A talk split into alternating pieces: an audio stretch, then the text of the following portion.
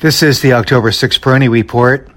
Elasticity and resiliency are terms that have not been applicable for the stock market very often this year, but those two characteristics were in play yesterday with the Dow coming back from about a 400 point loss, cutting that loss very significantly, and other of the major indices also cutting their losses during the course of the session. And this was amid some news that certainly wasn't uh, very bullish for the market. The uh, ADP employment uh, data indicating that uh, employment was a little bit higher than had been uh, anticipated. And of course, uh, OPEC's decision uh, to cut production, putting upward pressure on oil.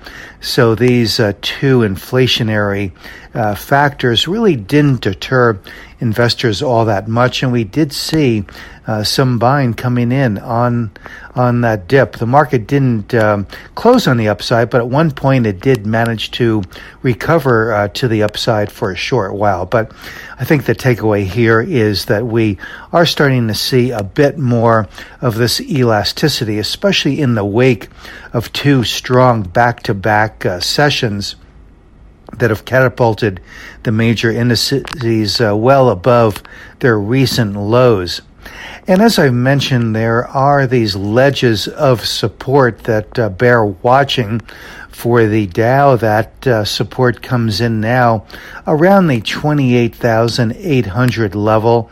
For the uh, NASDAQ, that uh, ledge of support comes in around 10,600 and for the S&P 500 that support coming in around 3600 so uh, there is the potential here that uh, perhaps the uh, market uh, could hold above the uh, recent lows.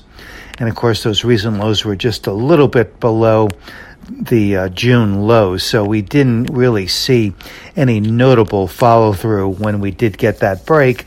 And it was at that point when we got that recent break below the June lows that the major indices um, all fell into what uh, some referred to as bear market territory, down by uh, 20%.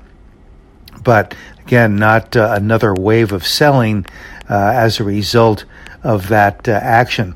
And for its part, the volatility index may be uh, developing a head and shoulders formation here with the recent peak near the 35 level.